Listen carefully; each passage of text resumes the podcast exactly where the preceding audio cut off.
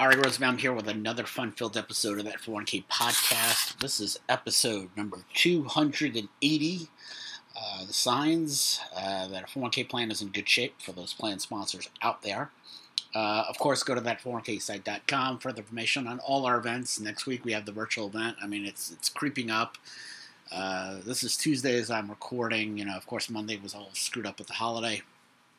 And, you know, panicking with like nine days left with, uh, you know, getting a schedule all together.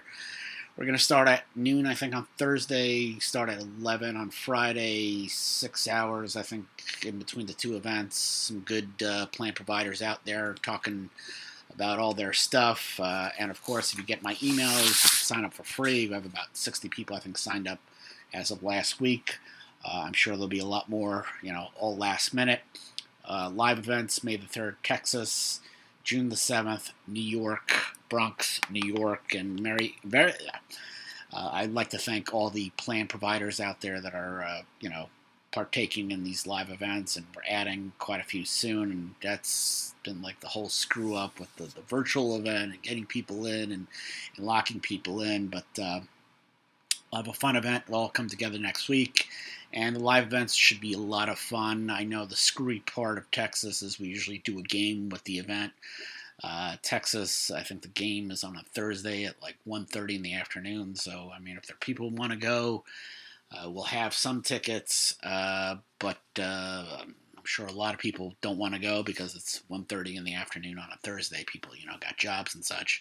Yankee Stadium will be a little bit different. We'll have some game uh, game tickets for the Dodger game for those who want to attend. Um, we'll probably talk about some charge for those who want to attend, just to see, uh, you know, last minute people, and, and whatever. We'll work it out, and hopefully, with the success of these events, we'll, you know, plow ahead with another two to three events next year.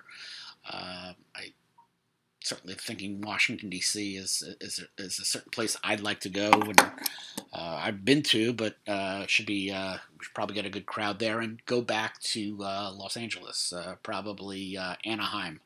We'll see how that's going. I know Anaheim uh, tried to have an event there. I want to say in twenty twenty-two maybe, and it didn't work out. They had. You know, I think the Mets were in town, of course, and I think the problem was they had this rule that you couldn't have the event and the game at the same day, and if you did, you actually could have the event and the game the same day, but the people who were going to attend the event had to go to the game, which, you know, I'm all for democracy. If people don't want to go see an Angels game on a Friday night, they don't have to. And based on what the team has done the last couple of years, I can't blame them if they don't want to. But let's go to the topic at hand. Being a four oh one k plan sponsor isn't easy. Um, obviously, uh, most plan sponsors want to do a good job. Very few actually do. Um, if you're interested in doing a good job, you could all be like uh, one of my favorite politicians of all time, Ed Koch, who was the mayor of the New York City as when I was a kid, from seventy-seven to uh, eighty-nine. Uh, I think he was a really good mayor. Uh, crime statistics, statistics at the time didn't show that. But I think he really tried his best. It was all about, how am I doing? Um, and the problem with politicians is after about eight years, you're not doing so well anymore. And that's why he was defeated when he tried to run for a fourth term. And, you know, again, very few plan sponsors get it together and do things right. And um, it, this is kind of like a list of How, how you know that things are, you know, doing well and are in good shape. And number one is you're doing what needs to be done. I mean, it's, it's kind of silly to say that, but it's really true. It's about doing the work. It's about depositing salaries deferrals on time. Uh, I think that that still, again, is the biggest error. The biggest error because it's the most frequent thing that you're doing to your plan every week or every other week, which always reminds me, I always like places that gave me a weekly check. Just for budgeting purposes. I, I know that, you know, my, my wife works, you know, for an employer, and it's every two weeks. And, you know, you just got to, I wouldn't say we go from paycheck to paycheck, but you, you, you just like aim to save as much money as you can before you get that next paycheck. And when you had a weekly paycheck, that always worked out well. I forget who had a weekly paycheck. Um, I always think that people who have weekly paychecks have uh, more uh, uh, uh, turnover than those who have bi-weekly checks. I don't know. But Obviously, uh, twenty-six, fifty-two times a year, you got to deposit salary deferrals. And, you know, when somebody's late once, they're not late just once. They're always late multiple times.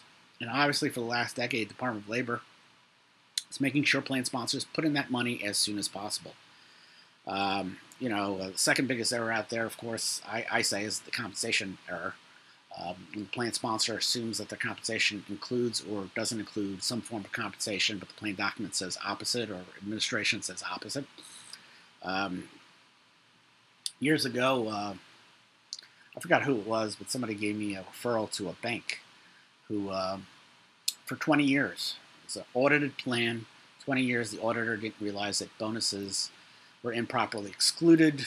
I wanted to go V C P and fix the error going back to the beginning of time. They found a ERISA attorney who uh, had, uh, in those days, uh, less of a uh, uh, guilty conscience and said that they could self-correct it. Uh, but these errors happen all the time. Um, you know, I, again, I, I just wrote another article recently about it. And, you know, my theory of keep it simple, stupid. Um, I think that, uh, you know, W two comp... Um, It, it, it's easier, and I like W two comp for the whole year instead of entry date, but whatever it is, W two comp works. It's simple, everybody gets it, everybody understands it. Uh, the moment you try to be cute is uh, the moment, uh, you know, you're going to make an error. And so, you know, those are the things, you know, right off the top, those are two errors. You're, if you're on top of that and you make sure that there's no errors, you're going to be good. And of course, it's important to have good plan providers. Um, I think that what separates a good plan from a bad plan a lot of times are the plan providers. Uh, bad plans have bad pro- providers, they have bad T P As, and I think good plans have good T P As. I've never seen a good plan with a bad T P A. Never, never, never. Um, T P As who, you know, obviously know what they're doing. Financial advisors who know what they're doing. They don't have, you know, back in the day, uh, people in the audience, I, I, all, all two of you, uh, more than two people, but you know, these are people twenty-five years experience in the business, and uh, they remember when there were financial advisors, especially if they're, you know, uh, working with financial advisors, they, they remember that there were more financial advisors out there who are who I called the Barney Fife advisor. The reason I called the Barney Fife advisor, if you knew the story of Andy Griffith, Barney Fife had one bullet, it was one unspent bullet, and it was in a shirt pocket. Um, You know, a Barney Fife advisor is just somebody who has one plan on the books. I'll never forget there was a broker who worked out of his house who, uh, I forgot which brokerage firm, you'd never heard of it, and I met him once at the Albertson. There was a diner in Albertson over there, and uh, he had one plan on the books, and my God, was that a waste of a breakfast. Um, You know, financial advisors who have more than one plan in the books, they tend to know what they're doing. Uh, there are quite a few financial advisors who have a lot of plans on the books and don't know what they're doing. They think that, the, you know, what they're doing is picking funds. They don't realize the whole fiduciary process, meaning clients and all that stuff. And, uh, you know, uh, an advisor who knows what they're doing, they're, you know, going to have a fiduciary process for a four oh one k plan that has no bumps in the road. Um, You know, what makes a good plan provider? Well, you know, it's like a smorgasbord of the buffet at Sizzler. And I have to tell you, I actually went to a Sizzler this past August in Oregon. So for those who don't remember, Sizzler was like was like the Ponderosa. Ponderosa is another chain that is out of the New York area. If you look at Sizzler's locations, it's pretty much all West Coast these days. So I think I was in... somewhere in Oregon, and I saw that the, there was a Sizzler, and I'm like, I'm going to the Sizzler. And um, unlike the Ponderosa, which we had the previous year on Christmas Day outside Kissimmee, Florida, the Sizzler meal had a better memory to it. Uh, I think the buffet was better. Uh, the steak was better. Um, and that's why this past you know, December we were in Florida. We did not stop at that lone Ponderosa in, in Kissimmee, Florida, which would have been open Christmas Day, but then we didn't go. We went to we went to the movies instead, and we went to Hulk Hogan's restaurant, which my wife absolutely hated in uh, Clearwater, Florida. But you need plan providers who have expertise, um, charge a reasonable fee, uh, and, and really keep you out of trouble. And uh, you know, it's got to be in a language that you can understand. You know, ERISA ease is not English. ERISA ease is ERISA ease. I work for war plan providers and ERISA attorneys who spoke ERISA ease.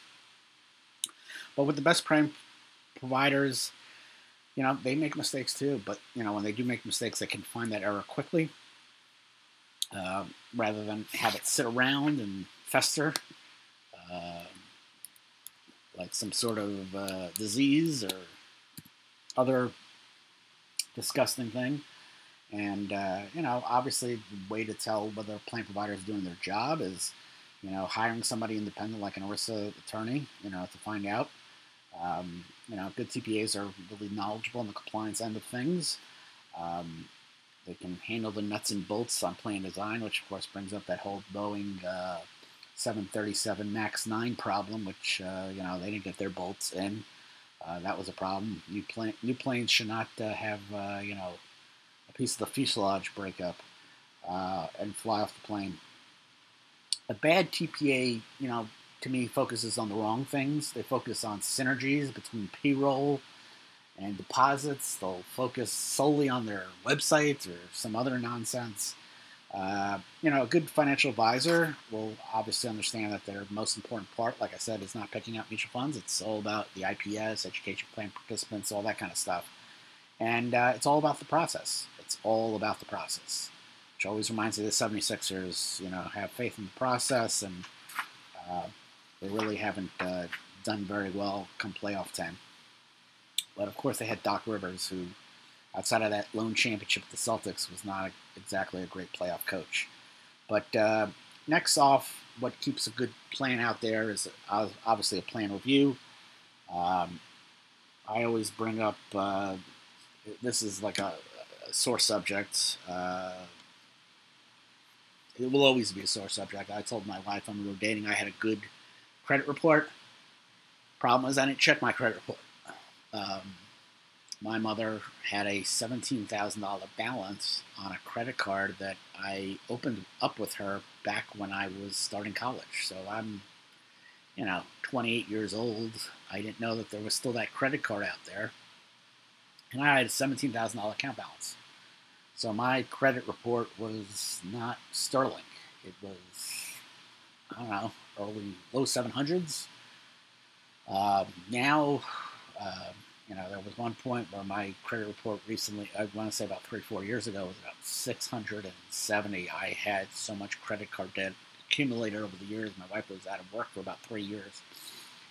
And I want to say my student loans have been paid off, and probably by March, my mortgage will be paid off, and right now my credit scores are in the eight hundreds. But uh, again, it's kind of embarrassing. You tell, you know, someone you're dating, you have a good credit report. Turns out you didn't, uh, and uh, there's uh, that, that the whole story is you don't know until you know.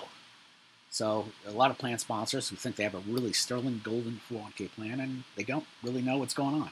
So unless you review your plan, just like unless I review my credit report, now you can do it daily with the internet access and all the credit card companies have it out there, which I find amusing because nobody has the same number.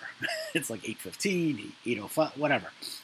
Uh, it is what it is, but you can't take, uh, you know, plan sponsors, you know, just like people couldn't take my word that my credit report was good. You can't take the word of your plan provider that things are great because obviously the plan provider is going to say what they want you to hear.